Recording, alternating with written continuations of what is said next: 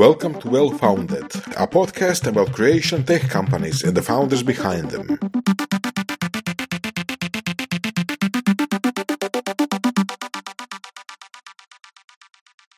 pričamo ono IT općenito, Da, da, ono, da, što da, da, napraviti da, jasno, tako jasno, dalje. jasno. I zašto mi baš u ovom trenutku mislimo da je bitno napraviti udrugu koja će se baviti startupima, Ili možda zašto prije nije bila udruga? Pa možda, možda zašto prije nije bila, što isto ja baš ne znam odgovoriti na pitanje, ali danas sigurno treba. ne? Tako da ono, Da, mogla je, mogla je bilo- nasad, Mene su pitali to u jednom trenutku bilo je kao a, zašto nije prije? Pa, kako, pošto smo mi zadnja Zato što niko nije napravio. Pošto smo mi zadnji u Europskoj uniji da smo to napravili, vjerojatno smo mogli i prije, ali opet je konzistentno sa činjenicom smo mi uglavnom zadnji ili predzadnji u Europskoj uniji u bilo čemu. a dobro isto je činjenica da smo ono po razno raznim udrugama koje su se kao dijelom bavile time, a sjedimo u istoj sobi je isto vjerojatno pomagala. Da. Cisak si. Da, ali imaš recimo, znaš, ono, ne znam, imaš da, ovoga, to mi se isto ono kao hrvatsko, ono, gospodarsko-socijalno vijeće, znaš, ono, imaš ono, sukob klasa, poslodavci s jedne strane, s druge strane sindikati, znaš, ono, ko upravlja sredstvima za rad, ono, kao, ono, mi živimo u nekom svijetu gdje sredstva za rad ne postoje, ono, gdje su, ono, glavni investitori tvoji zaposlenici, jer tamo ulažu, ono, svoje vrijeme da bi dobili dionice za to, znači, ono, kao, ono, kao, ne možemo sad više imati dvije vojske koje se jedna drugo nap- napadaju preko stola, nego sad on to sve isti ljudi, sad šta sad napraviti s tim, ono, katastrofa je. Da, da. Jesam ja sindikalac ili sam ja vlasnik? Nikad mi nije jasno. Je. Da. Ovo će sa Marijanom pravni dio toga pričat. Kako zapravo teško postići kod nas. Da. Da. Da, da, da. Ok.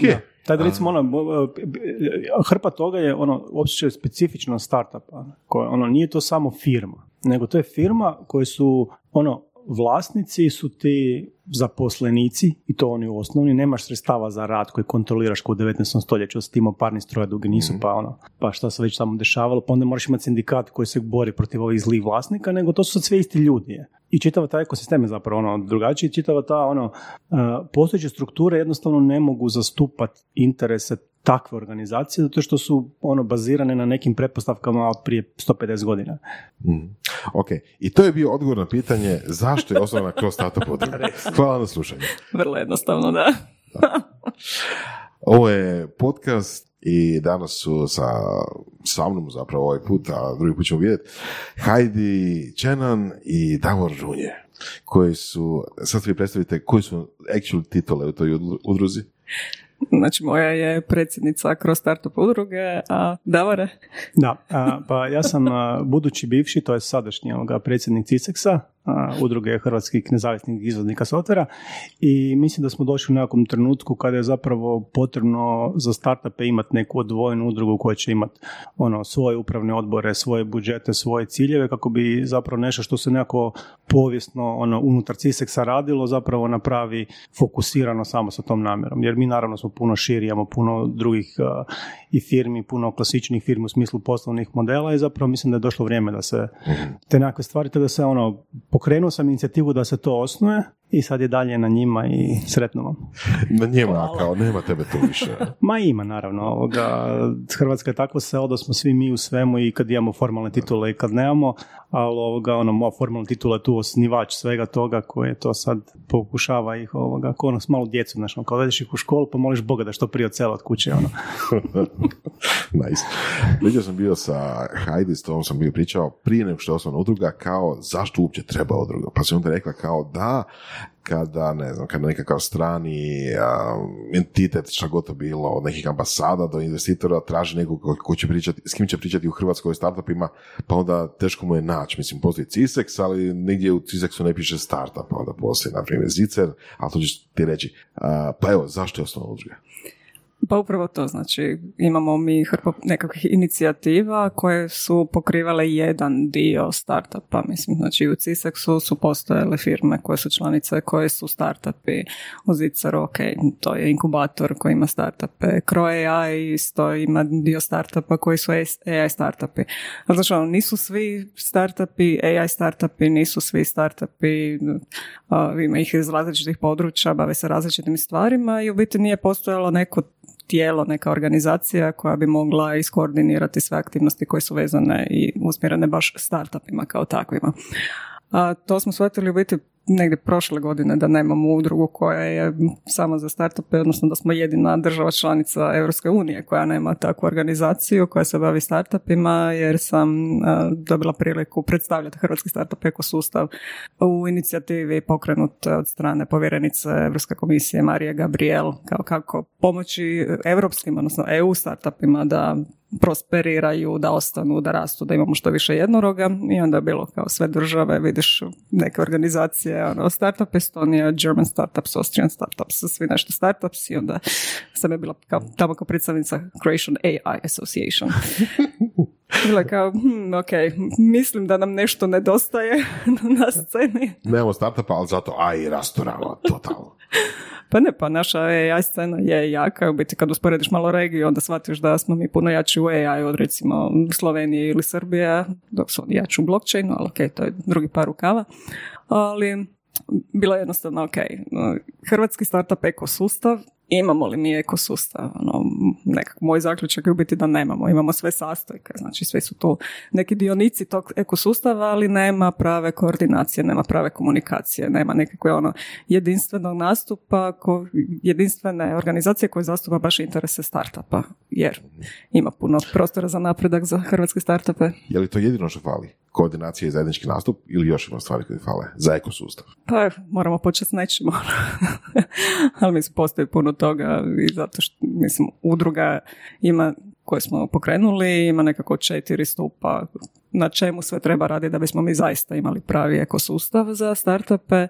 Prva jest to neko olakšavanje regulatornih barijera, jer mislim hrvatski entiteti kao takvi nisu biti startup friendly, da ih tako nazovemo i zbog toga biti većina naših startupa u trenutku dobijanja neke investicije premještaju i izmještaju svoja sjedišta van Hrvatske jer mogu osnovati ono pravni subjekt koji omogućava stvari poput ono jednostavnosti izdavanja i transfera udjela, različite vrste udjela, employee stock options i redom onda nam ono, nedostaje nam malo jačanje te baš startup zajednice u širem smislu, pa nam treba malo više nekakvih druženja i venata, razmjene tih znanja i iskustava, jer sad već imamo neke generacije naših startupovaca koji jesu otišli korak naprijed i u malo su naprednijem i zrelijem stadiju i koji mogu prenijeti svoja znanja mlađim generacijama. Onda nam eh, fali nekako objedinjavanje svih tih ono, znanja i dokumenata u krajnjem slučaju, malo edukacijama, staviti napraviti napraviti edukacije i staviti ih na jedno mjesto dostupno svim startupima, amo napraviti repozitorij,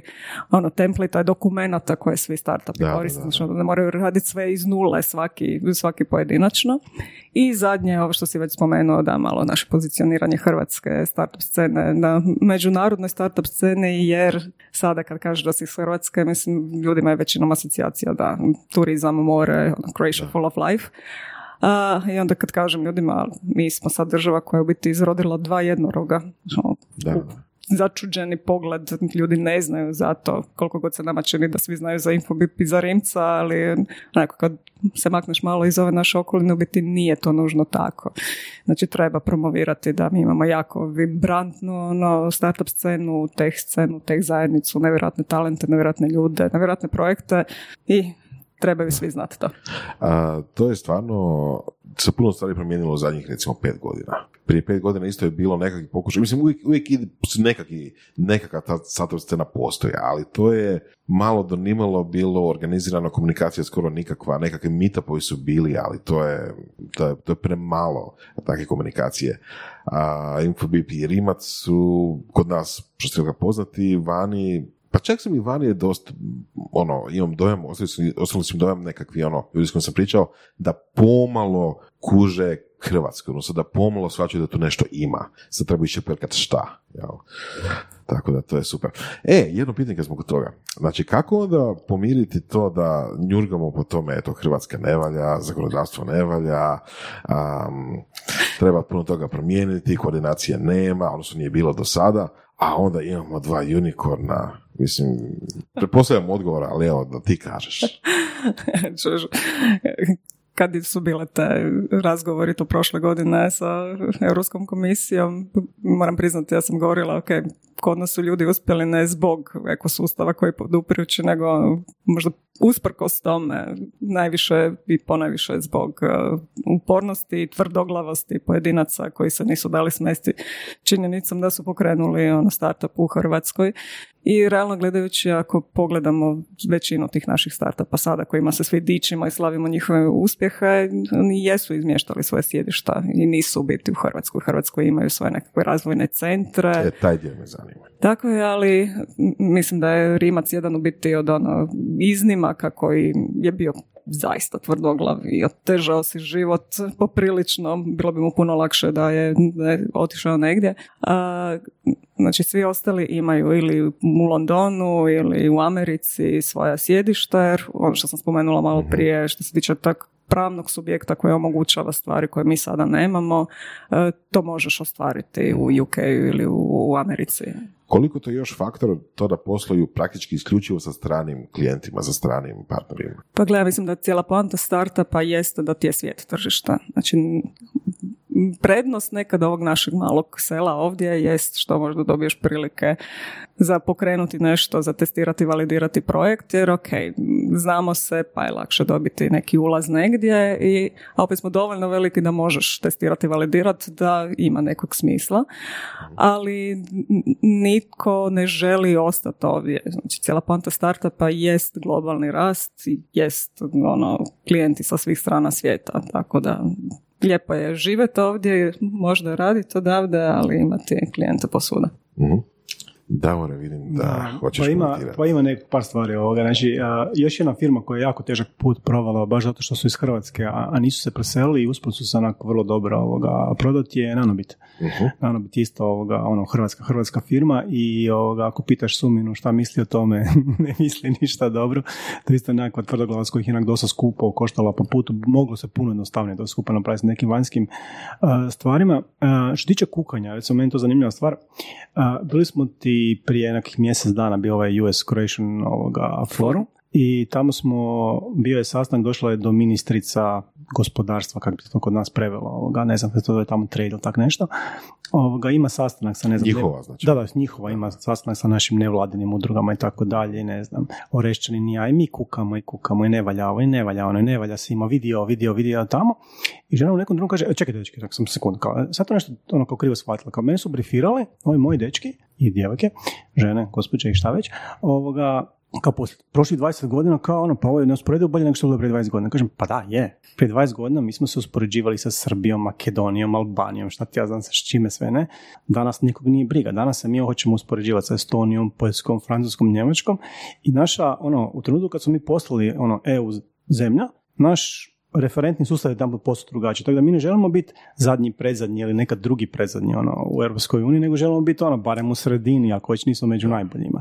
I za tu zapravo ta cijela ovoga kuhanja dolazi, sad mi puno pričamo i sa državnim tijelima i pokušavamo popraviti te stvari. Njima svaki put kažem, ja kukam uvijek, ali zato što je moja perspektiva danas ne usporedba sa Srbijom, Makedonijom, naravno da smo bolji, kog je briga, nego ono, ajmo biti bolji od Estonije, ajmo biti bolji od Poljske, na taj način se to treba gledati. To se zapravo može, to kukanje, ali se može reframati kao, pa evo imamo nekakav plan za budućnost, želimo što želimo da se napravi. Da, mi dajemo konstruktivne prijedloge za napredak. da. Na taj način kukamo. Jako lijepo rečeno, jako lijepo rečeno. Ali stvarno kod znači mi nismo, ovoga, ono, nismo hejteri. Ono, IT industrija nije nešto što je hejterska stvar.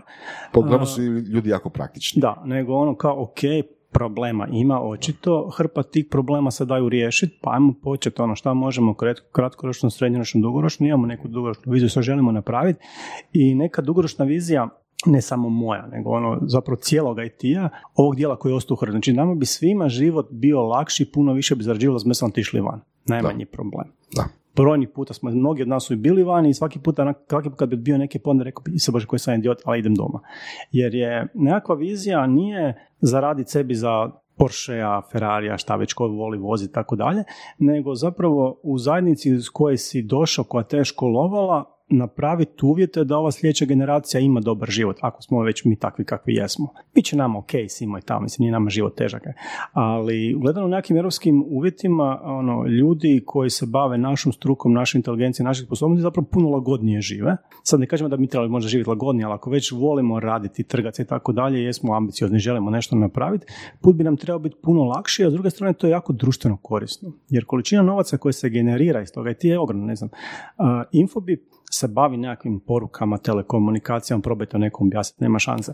Ali ono što ljudi razumiju kad vide onaj kampus, kad oni vide da to neko zaziđo, da neko tamo došao i tamo radio, da, da tamo postoji hrpa ljudi koji se ne bave programiranjem, od toga imaju posao, pa njihove djeca idu u vrtiće, pa te vrtiće oni plaćaju zato da neke tete imaju nove plaće. Znači, to svi ljudi koji bi normalno otišli van, jedan put su se vratili unutra i ovdje rade, zarađuju jako puno i to je zapravo nekakva vizija društva koju mi želimo imati. A to da je kod nas lijepo vrijeme i trava zelena, pa to znamo, mislim to je, to je, to je bez nas. Znači, ono, to ne možemo utjecati, ali zapravo možemo utjecati na to da je taj, to društvo zapravo se napokon ono bude tamo gdje bi trebalo biti, a to je nekako barem sredini Europske unije, što je zapravo super lagodan život, ono se razumijemo.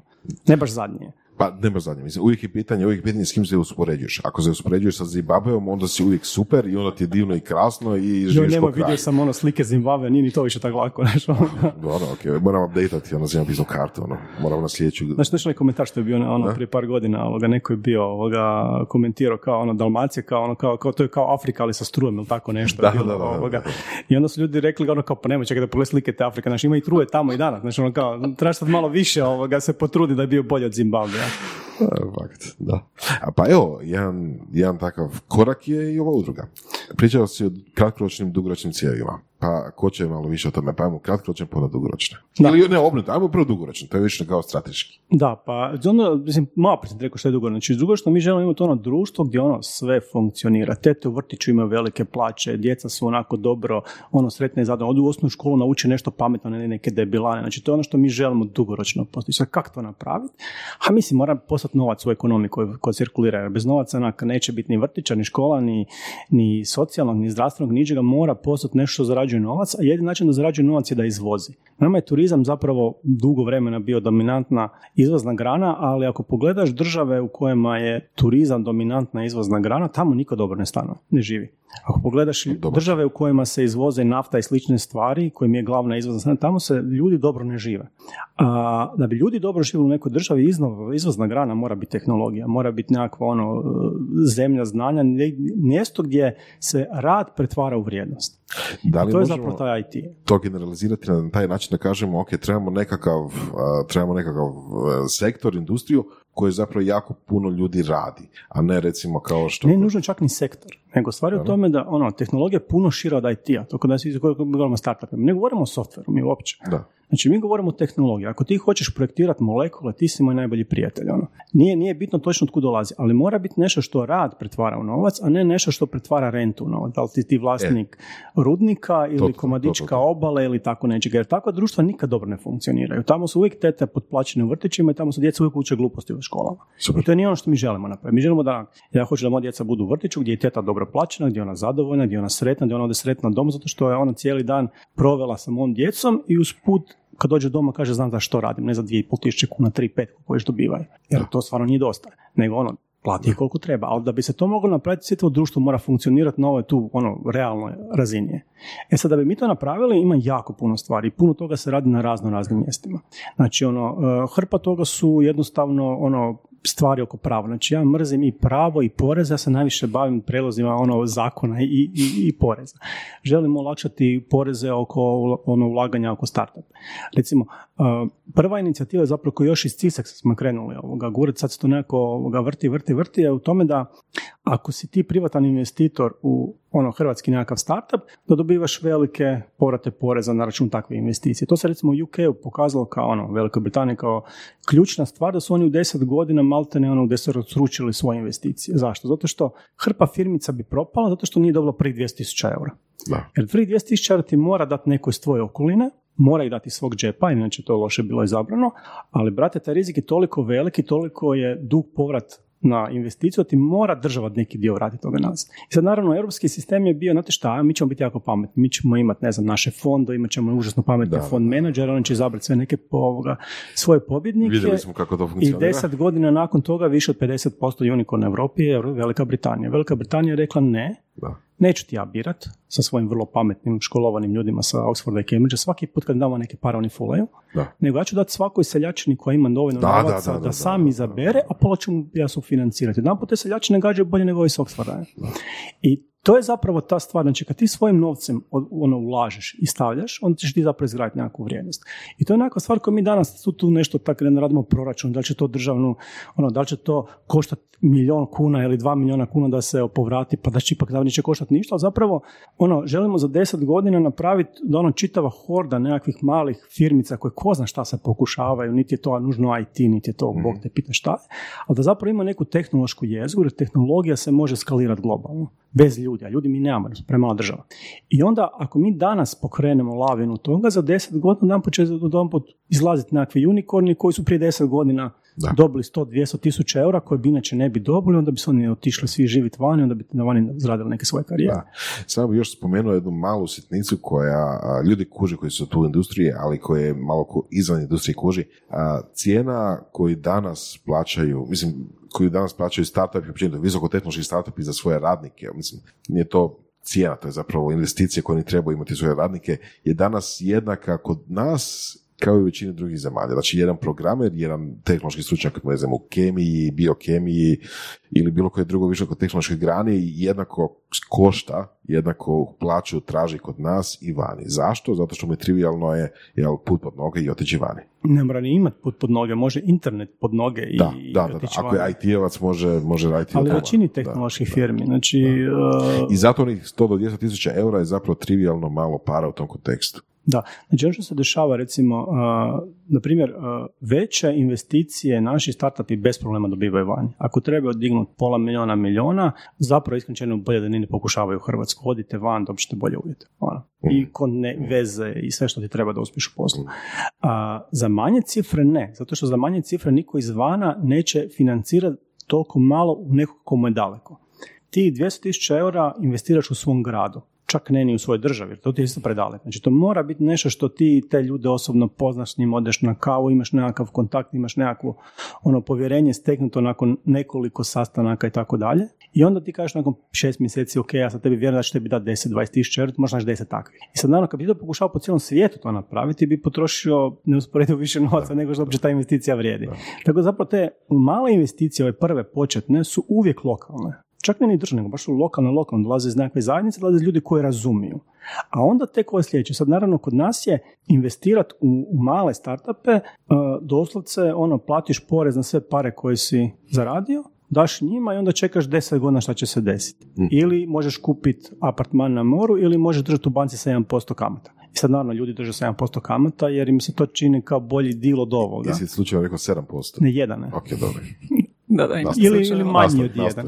I manje od jedan, nastavi. Ne znam točno koji je ona... će biti negativne kamate kako Ili kogod već je. Tako da zapravo, ono, kad pogledaš, ne znam, Veliku Britaniju, mi smo ti bili ovoga, na jednom eventu, mislim da to bilo u ovome Techstarsu dok je još Sršen bio tamo, ovoga, i sad, znaš, ono, svako ti pita, e, šta ti radiš, šta ti radiš, nešto pričamo, ono, e, e, pa ja bih htio investirati nego, ali vi možda skupite sad investiciju, sad, ono, kao, se što ljudi imaju toliko puno novaca, ono, kao, ono, kao, ja sam ušao, ono, popit cugu tamo i svako mi nudi neke pare, onda zapravo shvatim koji je datum sad je božićni partir, uskoro je kraj godine, ako on nije svoj limit ispucao, on će na to platiti porez. I onda oni, ovi svi bankari ono, hodaju okolo po tim meetupima, ne bi li ono našli nekoga kojim se čini dovoljno zanimljivo da mu damo 10.000 funti, jer bolje mu da 10.000 funta njemu nego državi. Da. Jer šta njemu država napravi?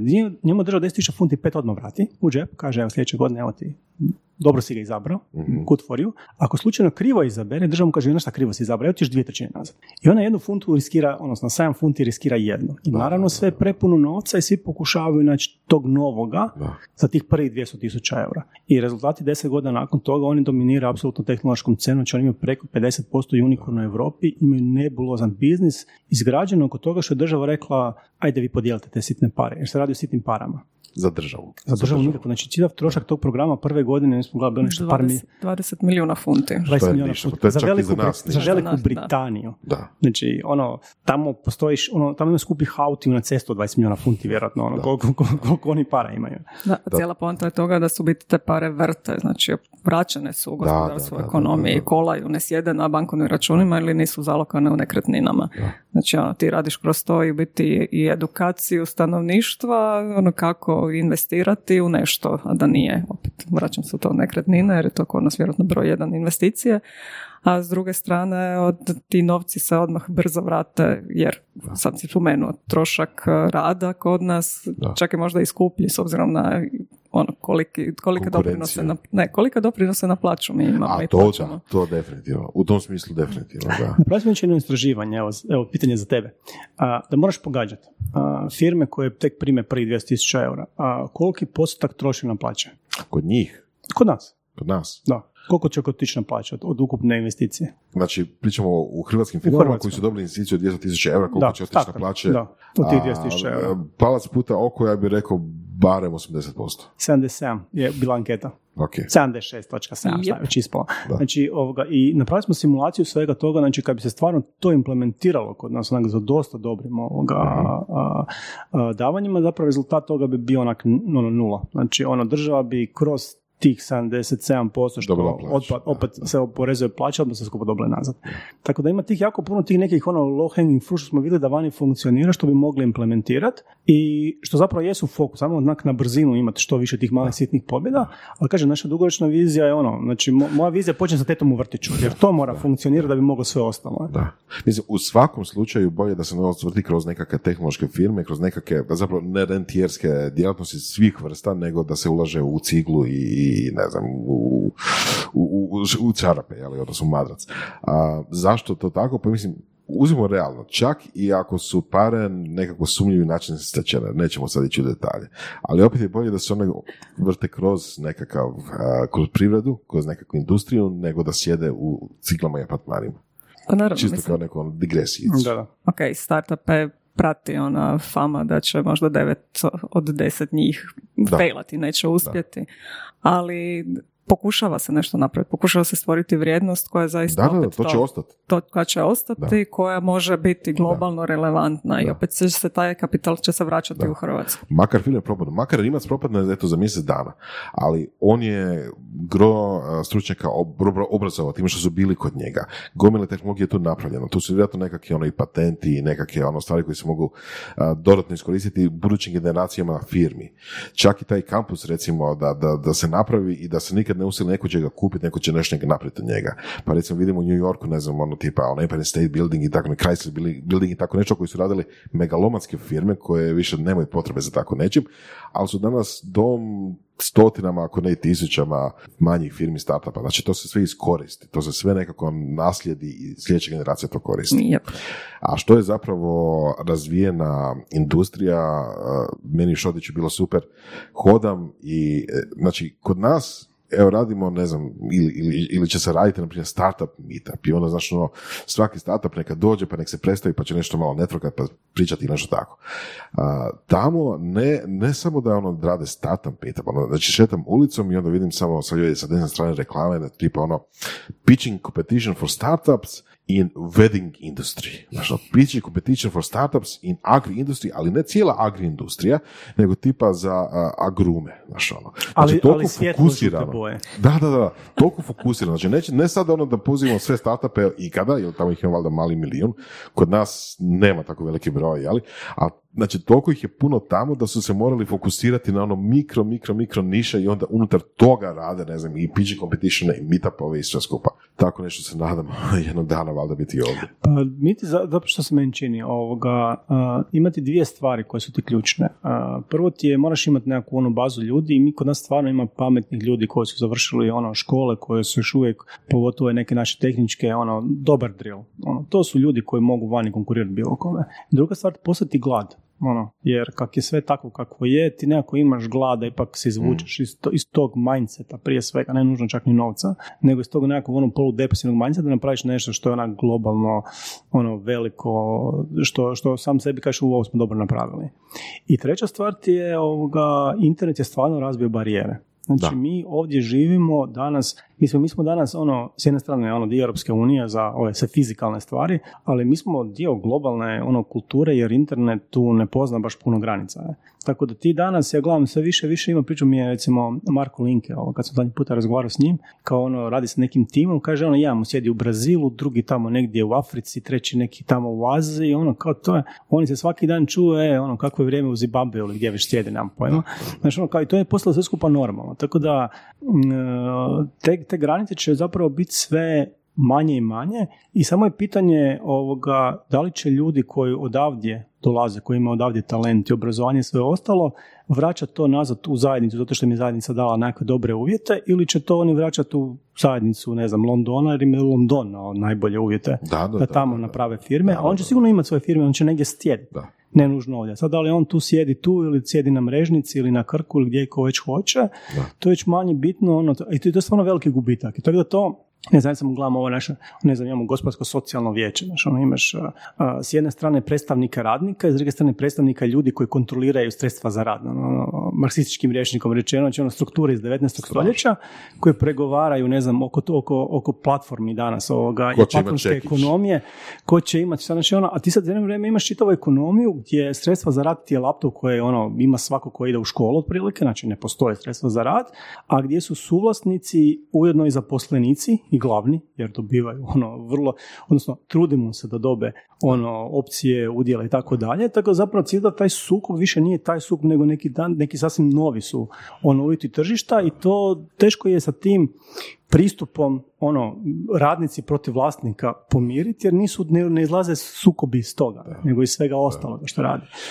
Super mi je to da je Marx, jel, autor jel, poznatih knjiga, zapravo umru prije što je zasvijetila prva moderna žarulja na svijetu. Znači, te teorije su napravljene prije što je ono moderna žarulja postojala. Pa da, ovaj, ovaj kontrolirao ono parni, parni stroj, ovaj, kontrolirao sredstva za rad, ono što se okreće. Znači, kao, ali i, i, dugo vremena to se, se to moglo ono, u društvu primijeniti, ali da recimo danas to je modernoj ekonomiji, gdje a, investitori koji investiraju zahtijevaju da dio ono firme ode da, zaposlenicima, neće zna da toga neće biti ništa. Da, i usput, za neku socijalnu državu kao što se Hrvatska smatra da je, to je izuzetno teško napraviti, jeli? Ne, to je nemoguće, ali dobro, sad recimo imamo, i to ako moram pohvaliti, recimo američka ova, komora Emčem. Znači oni u Hrvatskoj zapravo prevode, mi, mi to podržavamo, ovoga, njih čisto ko nekakva ono, logistika, ništa drugo.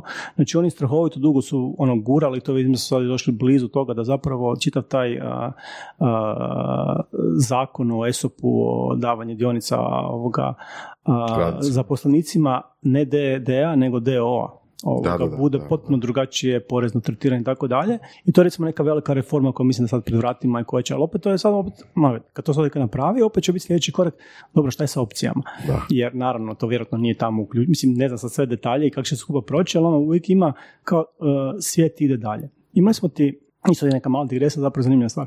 Znači, bili smo nedavno na ručku sa ambasadorom Irskim i super lik. Znači, uh, lik ti je diplomirao isto neko računarstvo, zaposlio se u nekom ekvivalentu njihovog srca, onda je tamo otišao u ministarstvo vanjskih poslova ovoga, na obračun plaća i sada ne nastavljam dalje sve stepenice, kraj je postao ambasador. Znači ono, čovjek koji je došao iz zapravo iz IT-a. I sad kad mi njih ono, razgovaramo, ono, it i tako dalje, zanima ga ta tema, ono, on je iz svega toga došao i on kaže nešto ono kao, jako teško je uhvatiti Europu. Naša Europa je ono moving target. I onda kaže, gledaj šta sad smo nama u Znači, došli smo u Europskoj uniji, prvih deseta godina ništa ok, po selima su bolje knjižnice, mhm. ne znam, cijena mrkve je niža, a seljaci koji uzgajaju mrkvu ili krumpire šta već ono zarađuju više, ali naš ono društvo koje došlo onak i dalje na začelju bilo Europe.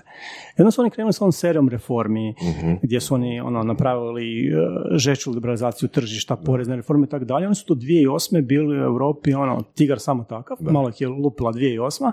Ali kažem, znači ono, mi smo bili zadnji u Europi i same ulazak u Europsku uniju nije promijenio ti situaciju sljedećih 10 godina. Jer neće to promijeniti ništa. Promijeni se tek kad ti kreneš kad hvatat dođe taj... generacija koja hoće mijenjati zakone i, i Da, moraš, moraš presložiti poreze, moraš presložiti, moraš presložiti sve te ono, znaš, ono, sve, sve te gluposti iz prošlosti moraš malo onak ono, potaracati. ali, ali stvarno je glupost. Mislim, kružilo je Facebookom par puta već nekakve ono, screenshotovi i nekakve slike obrazaca, poreznih obrazaca iz Irske, jeli? I to je, ne znam, tamo desetak polja koje treba popuniti koji su sve onako razumljiva. A kod nas je to žešća matematika. Ono, kod nas trebaš ono cijelu Bibliju čitati prije toga da bi skužio šta ide u polje 58. I nisi 100% siguran jesi li I dobro shvatio. nikad nisi siguran zato što možda ili si krivo shvatio ili ne znam imaš obrazac koji je tri tjedna stariji od onog I najnovijeg. zavisi kome dođe na stol. Da. E, Jer, jer Ilija i Matija se još uvijek nisu dogovorili što znači 57 i svako od njih ima svoje tumačenje, ali on gdje lupi žig, to je tako je. Da. Pa se takmiči gdje ih ima više. Pa meni je bilo nevjerojatno do prije par godina da, da tumačenje, odnosno da odgovori porezne uprave nisu bili a, obvezujući. Znači, Ako postaviš, uopće dobiješ odgovor pisanim Da. putem. Da. postaviš pitanje, dobiješ odgovor i odgovor nije obvezujući. Mislim, to je, to je bilo, je- kad sam to saznao, mislim, to sam saznao nakon što se promijenilo, naravno, jel, nakon što su postali obvezujući, ali znaš ono, koja banana, šta je ovo? da. A detalj. Da. Mislim ti jedno ono, ovoga, nad, naravno, iskustvo sa, sa poreznom upravom u Americi. je. A, imamo neki nesporazum oko, oko poreza, porezna misli jedno, ja mislim nešto drugo i ja nazvao odvjetnika i rekao, gle, ono, kao, što ja ne, ja ne razumijem ovo, rekli, ne, budemo mi. I ovoga, ja kažem, šta ćete napraviti? Tužit ćemo, je. kako mi tužit ćemo? Tužit ćemo. je. I postaviti takozvani tax court, znači Da. ono, sud koji se bave poreznim pitanjima. I dođe odvjetnik i kaže, znate šta, ovo što ste vi napisali totalna glupost. Ja nisam dugo već pročitao veću glupost. Ja molim sudaca da pročita ovu tu glupost i kaže da su oni glupi jer sam mi u pravu. Ne puno blažim jezikom. Ja gledam ovo i se bože kao ono izbacit iz države ovoga. I pošalju to oni i nakon x mjeseci stiže ček. Nice. Nema rasprave, nema dugovlačenja, nema ne znam ko je kome šta rekao, pa to samo tako. Znači ono, neću priznat, nema veze, tok. Da. Samo mi sudac poslao da ljudi glupi ste, daj nemojte zajebavati, Da. Šalji pare. Da. Ono, kao, what the fuck je. Da. Imaju puno mala, mana, ali sudstvo im nije mana. Daj zamisli, ima i sustav puno mana, ovoga, ali to je neka druga tema, nego, ali daj zamisli, Da. znači nije porezna tako odlučuje, porezna tako predlaže.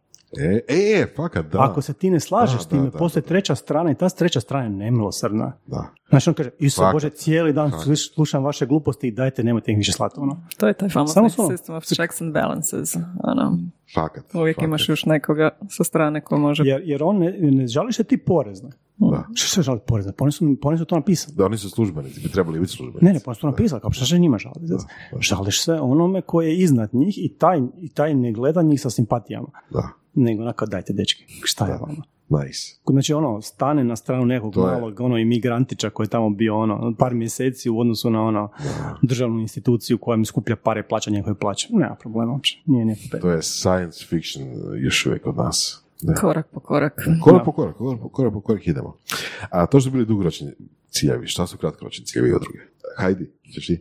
Pa već je Davor rekao neke stvari na kojima se radi, e, počeš od tih employee stock options, ok, to je stvarno MČM jako daleko dogurao i mi pokušavamo biti podrška na koji god način treba. Drugo su ove porezne olakšice na, za angel investitore, jer stvarno vidimo da ne treba otkrivati toplu vodu i da je to nešto što funkcionira i što može u jako kratkom roku ono, dati jako velike rezultate i potaknuti scenu Mhm. ono, brutalno.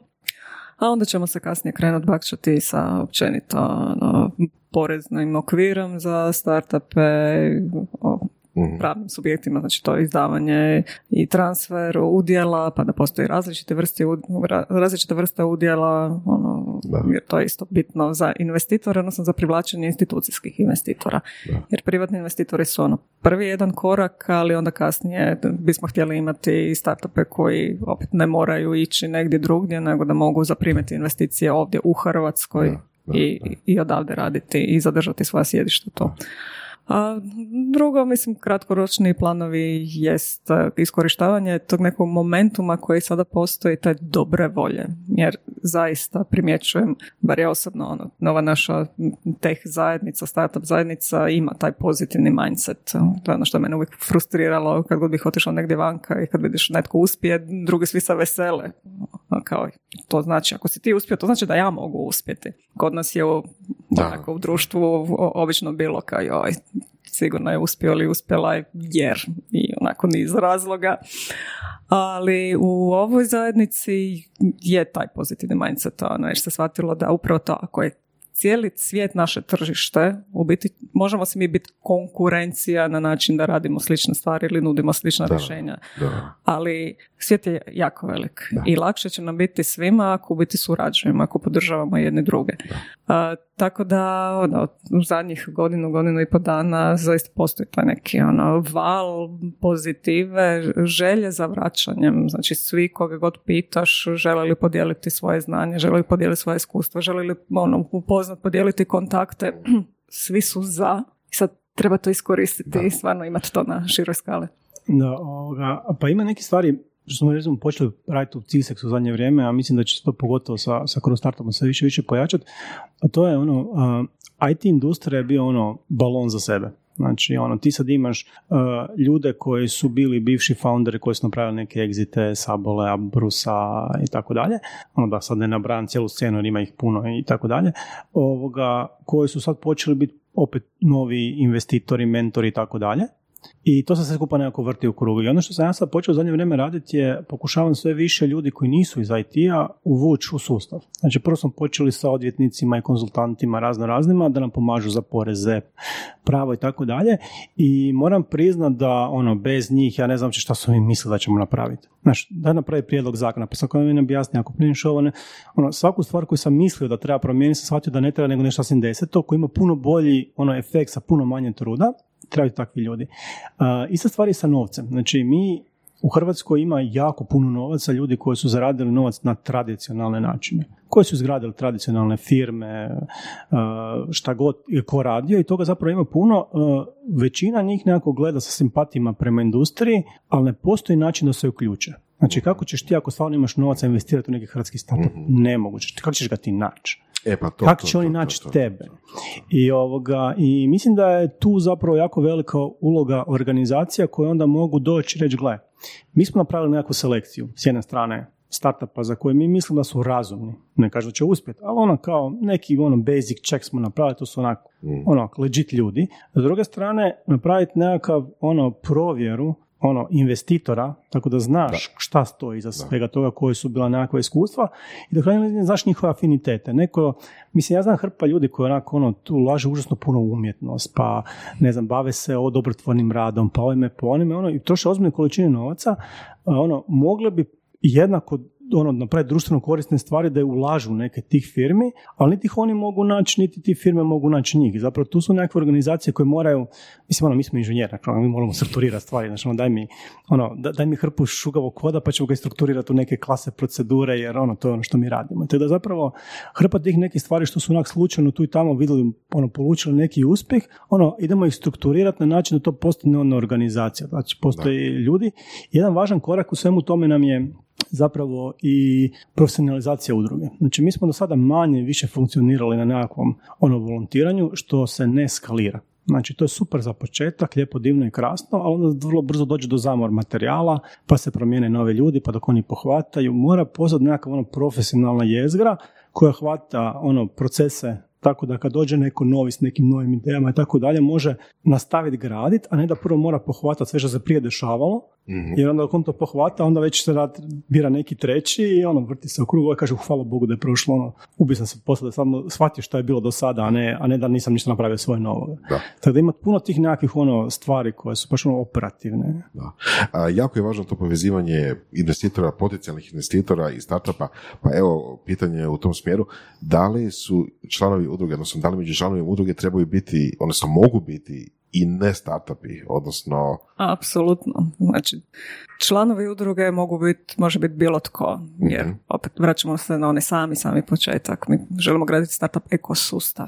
I tu treba nisu samo startupi, tako je, startupi, ok, jesu neka osnovica, ali tu treba biti, ovaj, treba biti uključeni dionici, da me Marijana sad čuje da sam ispravno rekla, ne akteri, nego dionici, ekosustava su i, znači, i akceleratori, inkubatori, investitori sa ove druge strane. Akademija je dio ekosustava. Pa u krajnjem slučaju i država i vlada isto dio ekosustava jer smo spominjali ono, te pravne reforme, porezne okvire. To isto treba raditi na tome. Znači svi koji žele pridonijeti ono, poboljšanju uvjeta za startupe u Hrvatskoj mogu, ili koji su samo zanimaju šta se događa na startup scenu u Hrvatskoj mogu biti članovi, ali ono što je e, poanta udruge i njenih aktivnosti jest poboljšanje tog ekosustava, odnosno poboljšanje uvjeta u kojima startupi u Hrvatskoj mogu nastajati, u kojima mogu raditi i kako iz Hrvatske mogu funkcionirati na cijelom svijetu. Mislim da treba ponoviti, nisu startupi samo IT, nisu startupi samo oni koji rade u tim startupima. Startupi su i odvjetnici koji im trebaju napraviti nekakve dokumente, ugovore. Startupi su, startupima treba i, i prostori, trebaju im uredi, trebaju im nekretnine, trebaju im čak, ono, ako će biti razne čistačice koji ćete se brinuti o tim prostorima i nekretninama, to je, to je nešto, to je industrija. To je industrija. Apsolutno. Današnja. Da, Sad... mene zanimljiva stvar sa samo što malo prikidam. Znači, bili smo na onome, imali su pitch kontest je nekakav bio Algebra Lab i Spock Fairove. I postoje dva žirija, jedan je bio investitor i to su njihovi problemi, drugi su ono mi ljudi iz ono industrije, IT, IT, IT, IT, ono ne možeš da. I mi ti zaberemo pobjednika. Znači, zaberemo ti pobjednike nekakav tim koji ti, znači nisam ništa shvatio, ovoga, znači rade nekakva organska otapala koji se koriste za izradu nekakvih kremica. Znači, ja nemam pojma što oni to rade, ali kaže žena, gle, buraz, ja ti tu u svom tom labu smutim nekakvu ovoga, to nešto šta god to već bilo, ja ti to prodam za 6000 eura po litri. Ja rekao, čekaj Da, da, da, da. Čeka, to legalno? Rekao, da, da, legalno, ona kaže. Rekao, ok, dobro, slušamo dalje. I sad skupljaju par, što su htjeli, koliko, 20 litara su toga ili 30 litara? 200, 200 litara 200 litara, znači 200 litara su htjeli toga, 200 litara puta 6. Da, da. Dobar, dobar, gdje, gdje se treba potpisati? Da, gdje ono kao, jer ja razumijem ono tehnologiju u smislu, ako ti možeš od jedne litra dobiti 6000 eura, a znaš napraviti nakon toga 200 litara, pa znači i 2000 i 2 milijuna i što god. Znači, to je dobar posao. Da. I, ali mora biti ta tehnološki, znači ona ga može od 1 do 200 ga ona skalirala u istom tom labu. Mm. Samo je pustila malo veću pipu, valjda šta ja znam kako se to radi, znači nisam ništa shvatio to piće. Ali je pobjedila bez problema. Da. S nama koji ništa ne razumije, nemamo šta razumije, mi razumijemo da, da. biznis dovoljno jako da kažemo ok, ovo je faka dobro. Da. I to vjerojatno neće proći bez due diligence. Znači, tipa čak ako neko dođe koji već nešto nemoguće, bit će proces koji će provjeriti da li to stvarno je Da, naravno. Stoji, pa, mislim, ne prije neko da pare će vidi da li to istina i nije, ako nije istina, da je pare, treba postati ono, strukture u društvu koje takve stvari rješavaju. Ono, kao, ne možeš sam tak lagati, ali... Da. Evo, i za kraj da pitamo kako se učlaniti u udrugu? Vrlo jednostavno. Otići na web stranicu kroz startup.org i postoji sekcija Become a Member, ispuniti prijavnicu, mi se javimo i riješimo sve dalje. Odlično. Imamo još što za kraj oko udruge? A, pa ne, ja bih rekao, nešto, ovo je početak i ono, kogod ima neke ideje, e, želju za volontirati jer trenutno nemamo novaca, ili e, želju za donirati pa ćemo imati novaca, to isto ovoga, ne, nek se javi, nek se javi sa idejama i ono, pokušat ćemo uključiti u rad, ono, ono radne skupine će biti na, na razno razne stvari, jer mi smo svi ono dolazimo iz rova, znači nama nije ovo posao, nama je to nešto što radimo sa strane, tako da znamo da moramo zapravo delegirati na community sve aktivnosti, inače ćemo poginuti odmah i to sa nema smisla. Ali planovi jesu ambiciozni, ljestvica je visoko jer znamo što dugoročno želimo postići, ali da ima puno posla, ima. Odlično. Jako lijepo rečeno. Hvala i ovo je bila prva epizoda novog podcasta